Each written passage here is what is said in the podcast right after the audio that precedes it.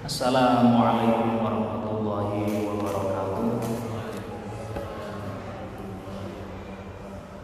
Bismillahirrahmanirrahim. Wassalatu wassalamu ala sayyidina Muhammad bin Abdullah.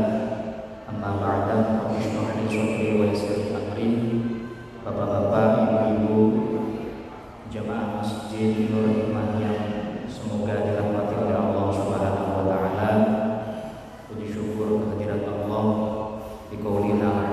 alhamdulillah malam ini kita bisa melanjutkan belajar bersama kitab Arba'in Nawawi.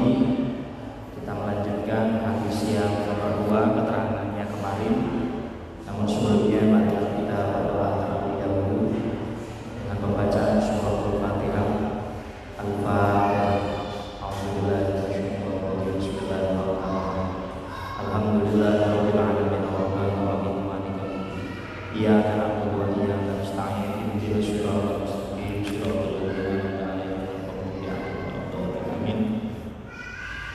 Sekilas kami ulangi tentang hadis nomor 2 kemarin itu menceritakan tentang seseorang yang tiba-tiba datang kepada Nabi lalu menanyakan tentang iman, tentang Islam dan tentang ihsan di mana ketiga hal tersebut adalah sebuah hal yang sangat penting yang saling bersinergi, saling berhubungan antara satu.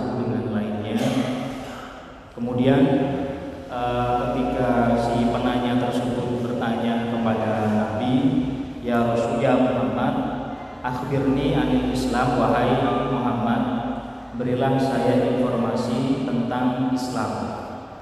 Kemudian Nabi berkata, "Al-Islamu yang dikatakan Islam itu antasyhada an la ilaha illallah wa anna Muhammadar Rasulullah." Yaitu bersaksi. Bersaksi di sini ta'lamu wa tasaddaq wa tusallim. Yang pertama, orang bersaksi itu orangnya harus mengetahui, faham. Yang kedua, wa itu membenarkan. Nah, yang nomor tiga, wa tusallim, menerima. Jadi Islam itu yang pertama, ketika seseorang ingin membaca dua kalimat syahadat, itu mereka harus punya pengetahuan terlebih dahulu.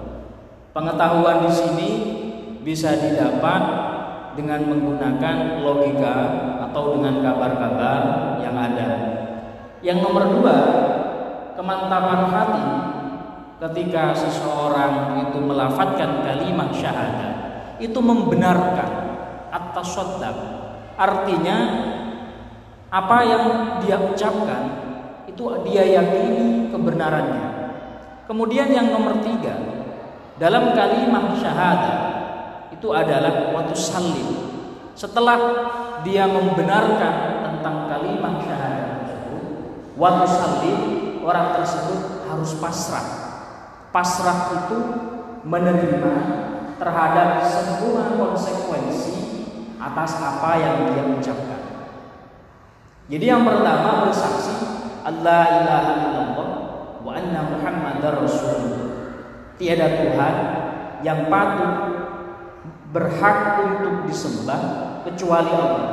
Jadi dia tahu bahwa ada Tuhan, kemudian dia membenarkan bahwasanya Allah itu adalah Tuhan yang sangat patut dan layak untuk dipertuhankan setelah dia mengetahuinya waktu saling baru dia memasrahkan kehidupannya hidupnya untuk berbakti kepada Allah bahkan ada kata-kata yang lain Islam wa taslim Islam itu memasrahkan diri terhadap Allah Subhanahu wa taala. Menyandarkan diri kita terhadap Allah Subhanahu wa taala. Artosipun boten wonten ingkang hak ingkang sah ingkang bener ingkang leres sing patut didatosaken pangeran kejaba Gusti Allah Subhanahu wa taala. Niku kedah yakin yang pertama, ngertos. Yang nomor dua kedah benderaken kok sejatosipun boten wonten pangeran lintu Gusti Allah niku kedah atas sodak niku harus membenarkan bahwasanya yang lain itu bukan. Nah, yang terakhir inggih punika atas lin. Sak pun ngertos, sak pun menderakan Islam niku atas lin. Memasrahkan diri sepenuhnya dumateng Gusti Allah. Yang nomor dua bersaksi wa anna Muhammadan Nabi Muhammad uh, Rasulullah adalah utusan. Kalau Nabi Muhammad utusan berarti Nabi Muhammad itu adalah makhluk ya tidak bisa dipertuhankan, tidak bisa disembah dan tidak bisa dijadikan sebagai uh, apa namanya sesuatu yang setara dengan Tuhan itu tidak bisa. Karena terkadang manusia itu kalau sudah memuji cinta kepada seseorang, biasanya itu kelewatan batas. Loh ini terjadi di zaman sahabat pernah ada ceritanya. Sewaktu ada kabar Nabi Muhammad itu meninggal, orang pertama kali yang menghunuskan pedang dan tidak percaya atas berita wafatnya Nabi Muhammad itu Umar bin Khattab. Umar bin Khattab sampai berlari ke tengah kota, menghunuskan pedangnya dan berkata, barang siapa yang mengatakan Muhammad meninggal, penggal kepalanya. Itu bukan berarti Umar bin Khattab musyrik, bukan. Tapi rasa cintanya yang luar biasa kepada Nabi Muhammad seakan-akan dia tidak menerima kematian Nabi Muhammad. Lalu siapa yang menyadarkan Umar bin Khattab? Abu Bakar. Abu Bakar berkata dan mengutip salah satu ayat Quran yang artinya kalau tidak salah demikian, apakah Nabi ketika Muhammad meninggal maka engkau akan berpaling? Sontak Umar bin Khattab sadar bahwa Muhammad itu juga bashar, manusia yang diutus oleh Allah yang sempurna yang juga akan kembali kepada Allah. Dia tersadar bahwa yang dia sembah itu bukan Muhammad tapi Allah Subhanahu wa taala. Yang dia jadikan Tuhan itu bukan Muhammad tapi Allah Subhanahu wa taala. Tapi saking cintanya Abu Bakar eh Umar waktu Nabi Muhammad meninggal memiliki sikap demikian kayak kayak sikapnya sudah irasional ya. Jadi Nabi Muhammad itu arsala ilan nas liyu'allimahum dinahum. Nabi Muhammad itu diutus kepada manusia untuk menyebarkan, mengajarkan agama yang telah diwariskan, yang telah diberikan oleh Allah Subhanahu wa taala. Ingat, Nabi Muhammad itu tujuannya adalah ta'lim wa ta'allum, hanya sebatas mengajarkan, mengasih kabar, bukan memaksa, bukan menunjukkan, bukan memberi hidayah, bukan apalagi mengintimidasi. Nabi Muhammad itu cuma mengajarkan. Orang mengajarkan itu menuntun dari A hingga Z, apa yang tidak faham tidak tahu, diberi pengertian, diberi contoh yang baik. Urusan hidayah, urusan petunjuk, apakah mereka faham atau tidak, ikut atau tidak, itu bukan wewenang Nabi Muhammad. Bahkan sedari awal Nabi Muhammad itu sangat ingin pamannya Abu Talib itu terdengar membaca kalimat syahadat. Tapi wallahu a'lam. Kemudian Islam Kata Nabi juga menjawab pertanyaan malaikat Jibril, antuki mas sholat, yaitu mendirikan sholat. Kata sholat di sini bukan ayyaf ala. Kalau redaksinya ala itu namanya mengerjakan sholat. Artinya pekerjaan wajib kalau sudah diselesaikan tidak wajib lagi. Ayyaf ala di situ bukan berarti pekerjaan yang dilakukan itu sama dengan antukima. Karena antukima mendirikan sholat itu yang yang sholat itu bukan raganya saja. Yang sholat itu bukan hanya ucapannya saja. Tapi kata antukimah di sini yang sholat itu juga hatinya. Di, dijelaskan bahwasanya tak biha bi arkaniha wa syurutiha wa tawadabu 'alaiha fi awqatiha. Pelaksanaan sholat itu disertai dengan kesempurnaan syarat rukun yang sudah mujma' alaih, artinya yang sudah disepakati. Seperti hadis populer dari Nabi Muhammad ketika menerangkan tentang sholat, Sallu kama ra'aitumuni usolli. Sebagai contoh yang paling ideal Nabi di depan. Lalu Nabi memberi contoh gerakan sholat, bacaan sholat. Ya, mungkin ada beberapa sahabat karena zaman itu Nabi berada di depan, jamaah sahabat membludak di belakang, ada yang mungkin mendengar bacaannya saja, ada yang melihat gerakannya seperti ini seperti itu, sehingga versi sholat itu mayoritas 100% itu sama. Cuman ada bacaan mungkin yang tidak sama. Ada mungkin e, transmisi hadis yang menerangkan ketika Nabi mbak apa namanya sholat tidak baca basmalah.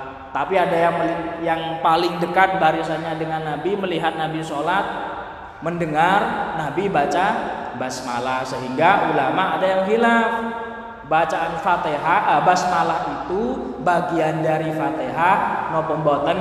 Wonten sing ngarani niku bagian saking basmalah eh basmalah bagian saking Fatihah wonten sing sanjang basmalah niku boten wajib dilafataken diwaos dateng manahipun dados langsung Allahu Akbar Alhamdulillahirabbil alamin niku nggih wonten nah karena nah itu pengetahuan, penglihatan sahabat mungkin pada masa itu berbeda-beda.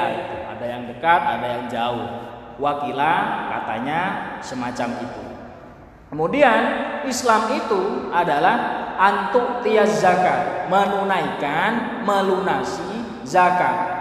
Tuktiha limustahikiha au liyudfi'ulahu. Ya, artinya Islam itu menunaikan zakat terhadap orang-orang yang berhak menerima zakat. Yang nomor empat, wa antasuma syahrul Ramadan, berpuasa di bulan Ramadan, kemudian haji ke Baitullah, wa ta'ti bi af'alihi dengan syarat ini statokta ilaihi sabila. Maksudnya kalau mampu baik secara situasi dan kondisi in qadar ta'ala usul ilaihi biduni masyaqqatin adimatin bahwasanya uh, haji itu memiliki hal-hal yang sangat kompleks sekali mungkin panjenengan wonten sing nate pernah daftar atau sakniki boten dereng uh, dereng-dereng didal uh, mungkin permasalahannya bukan masalah apa namanya e, bukan masalah kesehatan, bukan masalah apa, tapi memang kotanya bertambah, antriannya semakin banyak, ada syarat yang lain dan lain semacamnya. Kalau memang itu mempengaruhi, kalaupun panjenengan sampun daftar dan memang sudah mampu, kok situasinya tidak memungkinkan, itu tetap dianggap gugur. Artinya tidak wajib haji, tidak wajib haji. Karena kata-kata sabil jalan artinya ini adalah makna berbagai macam situasi dan kondisi pelaksanaan haji apalagi pelaksanaan haji di era macam sekarang itu sangat kompleks sekali mulai dari administrasi, birokrasi dan lain semacamnya. Sehingga kalau ada beberapa syarat tersebut tidak terpenuhi sampai tidak bisa berangkat, ya yang jelas sudah gugur kewajibannya sampai di sana ma'al amni ala nafsi wal mal wa wujudi mu'nis safar. Kalau di sini secara gamblang diterangkan ya perjalanannya aman baik untuk dirinya juga harta benda yang dia bawa. Kalau perjalanannya dia aman tapi hartanya tidak aman, tidak wajib haji. Wa wujudi mu'nis safar, ongkos ONH, ongkos naik haji bukan hanya biayanya, tapi ketika hidup di sana selama lebih dari satu bulan mungkin itu juga harus diperhitungkan. Kalau biaya-biaya semacam itu membengkak dan tidak ada berarti tidak wajib karena belum istatoah atau ketika berangkat haji ternyata yang ditinggalkan di rumah terbengkalai. Itu juga belum wajib karena dia punya kewajiban selain haji. Haji itu kewajiban syukur hidup. Nabi Muhammad yang rumahnya dulu di Mekah umroh itu cuma sekali beliau. Hajinya pun cuma sekali. Makanya ada madhab Malikiyah yang memakruhkan orang berhaji berkali-kali. Ada salah satu madhab Malikiyah kalau tidak salah itu memakruhkan orang haji sampai dua kali sampai tiga kali dan seterusnya. Kecuali mungkin petugas haji ya beda gitu. Tapi kalau orangnya mampu dan setiap tahun dia berhaji dengan uangnya sendiri, eh, alangkah baiknya hal-hal semacam itu dialokasikan terhadap eh, apa namanya so kegiatan-kegiatan yang sifatnya eh, sosial gitu. Karena berdasarkan riwayat hadis umroh pun kalau tidak salah Nabi kalau tidak salah satu atau dua kali tidak lebih dari tiga kali. Haji Nabi pun haji cuma sekali. Haji wada itu pun haji setelah itu beliau meninggal itu jadi oleh karena itu ada beberapa uh, ulama yang berpendapat kalau ada orang bisa naik haji berkali-kali kemudian dia melaksanakannya uh, baginya itu hukumnya makruh gitu. Karena berdasarkan uh, riwayat hadis uh, riwayat Nabi riwayat hidup Nabi yang hanya melaksanakan haji cuma sekali. Ketika Nabi Muhammad sudah menjelaskan uh, rukun Islam, kemudian Jibril berkata, "Sodakta, engkau benar." Nah, kemudian pola Jibril, "Fa'ahbirni anil iman." Berilah saya informasi apa itu iman.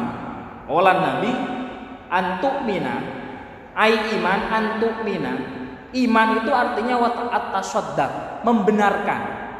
Membenarkan. Jadi kalau kita ber, mengimani sesuatu, kok kula kali jenengan percaya sudah dalam sesuatu. Niku buatan kedah ningali boten, tapi membenarkan di dalam hati. Maksudnya membenarkan oh nggih wonten. Buatan kedah ngerti ningali boten kedah. Nggak harus nggak harus tampak oleh panca indera itu enggak. Iman itu sebatas yaitu membenarkan. Apa yang dibenarkan? Antuk mina billah. Yang pertama membenarkan kok Allah itu al-wujud warubuk wa wahdaniyah.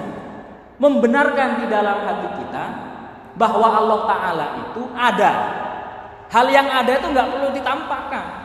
Karena hal yang ada itu kadang juga nggak tampak. Bukan nggak tampak, panca indera kita mungkin yang tidak bisa menangkapnya.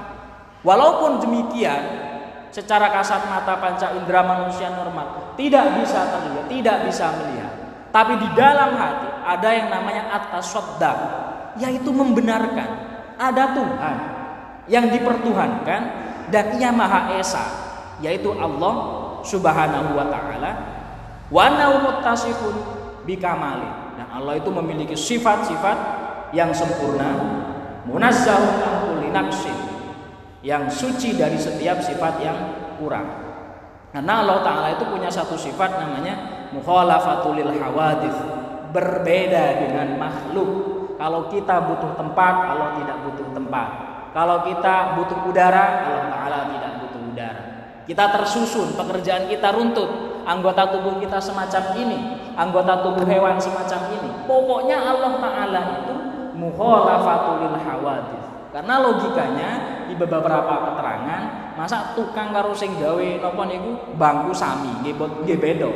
Bangku atau papan atau kursi yang dibuat oleh seorang tukang tentu tidak sama antara pembuat dengan yang dibuat. Allah itu kholik, zat yang menciptakan alam selainnya Allah itu namanya makhluk atau hawadith. Nah, makhluk atau hawadith itu Allah Ta'ala itu sifatnya mukhalafatul lil hawaditsi benten boleh seperti apa? Enggak, enggak enggak seperti apa-apa. Kalau masih ada seperti apanya berarti masih sama. Untuk apa? Kita menyembah hal yang sama. Nah gitu loh. Kemudian yang kedua wa malaikatihi. Benderakan datang sedangkan para malaikat Allah ingkang wajib dipun ngertosi inggih punika wonten sedasa karena malaikat itu ajsam nuroniyah. Ajsam nuroniyah. Sesuatu makhluk yang diciptakan dari cahaya. Kita tidak bisa melihat cahaya. Yang kita bisa lihat adalah objek yang ter apa namanya tersorot oleh cahaya tersebut gitu. kalau belajar dalam apa namanya e, lensa lensa yang ada di mata itu ada teori cahaya itu pembiasan dan lain semacamnya Nah begitulah cahaya itu nggak bisa dilihat. Yang kita bisa lihat itu pantulan dari objek cahaya tersebut. Sehingga eh, makanya malaikat Jibril ini ketika datang kepada Nabi Muhammad itu menyerupai seorang laki-laki. Karena manusia-manusia yang lain itu para sahabat nggak mungkin bisa melihat malaikat itu jarang sekali.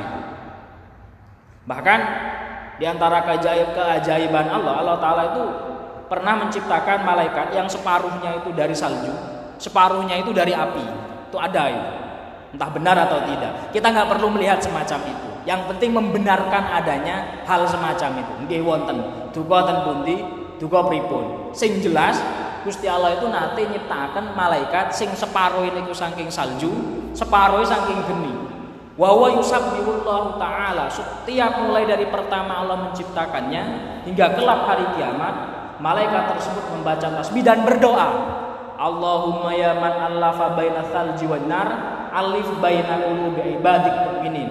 Ya Allah yang mempertemukan antara salju dan api yang di mana kedua benda ini, kedua makhluk ini biasanya tidak bisa bersatu dalam satu tempat. Biasanya api dikalahkan oleh salju karena sifatnya yang berbeda. Tapi karena kehendak Allah Allah bisa menciptakan hal tersebut alif baina qulubi ibadil mu'minin tolong ya Allah luluhkan pertemukan semua hati orang-orang mukmin agar mereka saling mencintai, mereka saling menyayangi walaupun mereka berbeda suku, walaupun mereka berbeda bahasa, walaupun mereka berbeda rumah tangga dan lain semacamnya.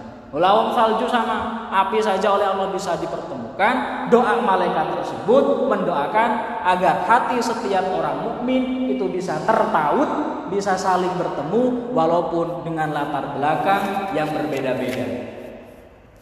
Kemudian mengimani terhadap kitabnya Allah taala. Wakilah ada yang mengatakan bahwa kitab yang disebar oleh Allah Subhanahu wa taala itu jumlahnya lebih dari empat sebenarnya.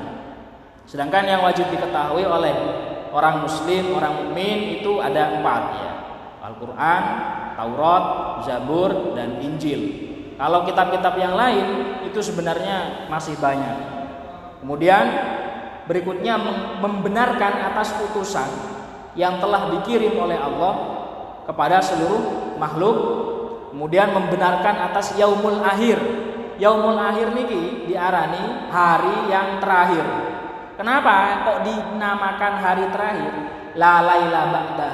Karena pada hari itu, hari kiamat ge, niku sudah tidak ada malam. Jadi kiamat itu berangkat dari keterangan ini jatuhnya terjadinya siang hari. Jadi siap-siap kalau setiap siang, setiap pagi, pokoknya sebelum maghrib itu berpotensi terjadi kiamat itu. Jadi kiamat itu sudah tidak ada malam. Kemudian yang terakhir iman tersebut watu minabil qadri khairi wa syarrihi. Membenarkan, meyakini, menerima atas sebuah takdir baik itu takdir yang tidak senada dengan keinginan kita syarun atau takdir yang selaras dengan keinginan kita yaitu khairun wa anna jami'i ma yakuna yakun bi qada'illahi ta'ala wa qadrihi segala hal yang ada di dalam dunia ini berjalan atas kehendak Allah Subhanahu wa taala. Bahkan ada kata-kata dalam sebuah hadis dikatakan annal iman nabi yudhibu alham wal haz.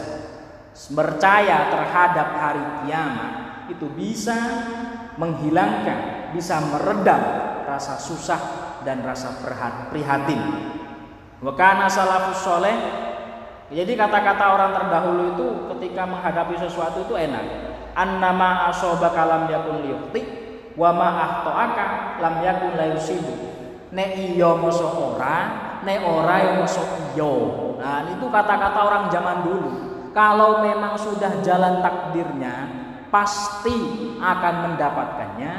Kalau memang itu bukan bagiannya, bukan miliknya, mau sampai nguras lautan samudra kering itu nggak akan bisa terjadi. Ne iyo moso ora, ne ora moso iyo. Itu kata-kata salafus soleh terkait takdir dan kodok. Makanya Allah Ta'ala berkata kepada Nabi Muhammad, uh, Tuba liman walak tahulil khair Berbahagialah panjenengan semua Yang oleh Allah ditunjukkan kebaikan Dan mau melakukannya Berarti secara tidak langsung kita bisa melihat sedikit gambaran takdir kita bahwa kita berpotensi dijadikan orang baik.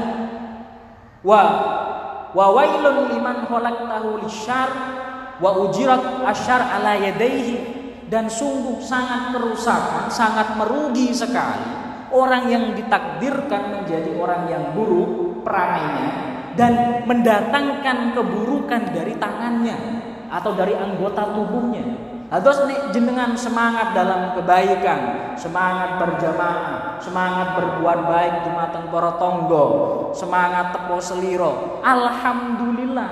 Berarti kulo kali jenengan ku ditakdirakan ngambak dalani tiang sae ngoten lho. Ditakdirkan menjadi pribadi yang baik itu nikmat yang luar biasa. Karena biar bagaimanapun takdir itu tidak bisa diubah, takdir itu sudah digariskan.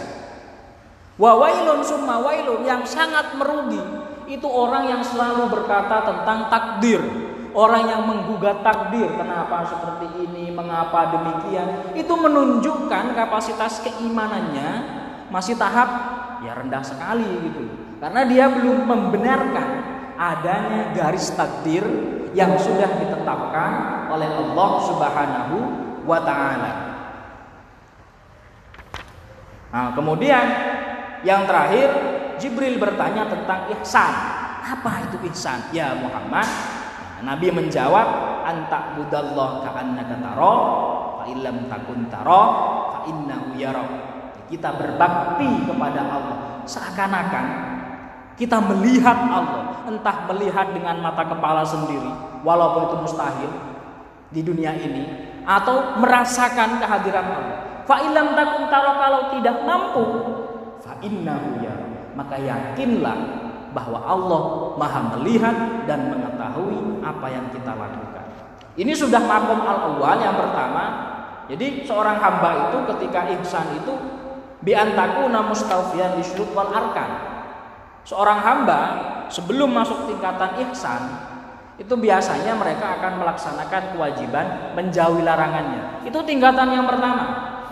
Tingkatan yang kedua, ayyaf alaha kadalik waqad stauroko fi bahril mukasyaf mukasyafah hatta ka'annahu yarallahu taala makom musyahadah tingkatan orang yang menyaksikan maksudnya menyaksikan apakah mereka bisa melihat Allah enggak mereka itu seakan-akan selalu diawasi oleh Allah sehingga dalam melaksanakan kewajiban, imrukan kewajiban yang mereka lihat, tapi mereka melihat siapa yang memerintah kewajiban tersebut.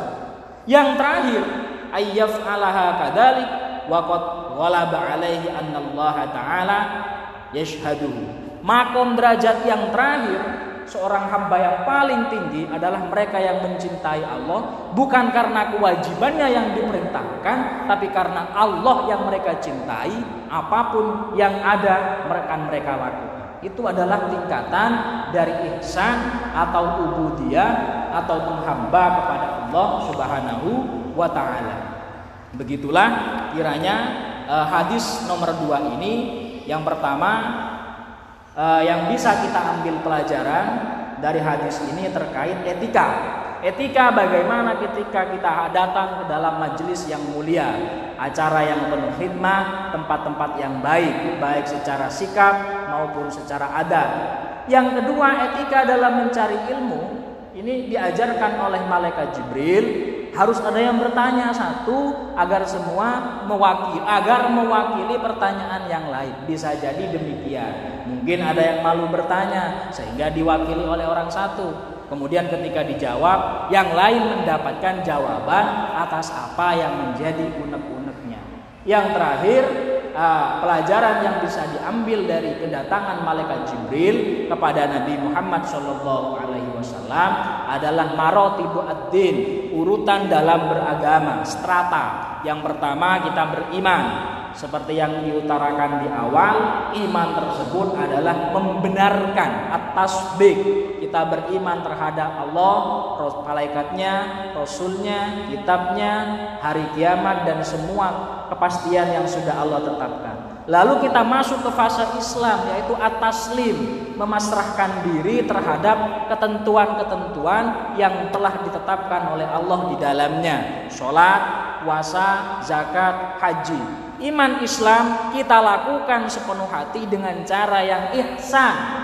Jadi kita melakukan iman Islam, iman Islam dengan cara yang ihsan. artinya kita melakukannya seakan-akan kita bisa melihat Allah. Kalau belum mampu, yakinlah bahwa Allah Maha melihat terhadap diri kita. Sekian dari apa yang dapat kami utarakan, kurang lebihnya mohon maaf. Ja'alanallahu wa iyyakum minal hadiin ihdinas siratal mustaqim. Wassalamualaikum warahmatullahi wabarakatuh.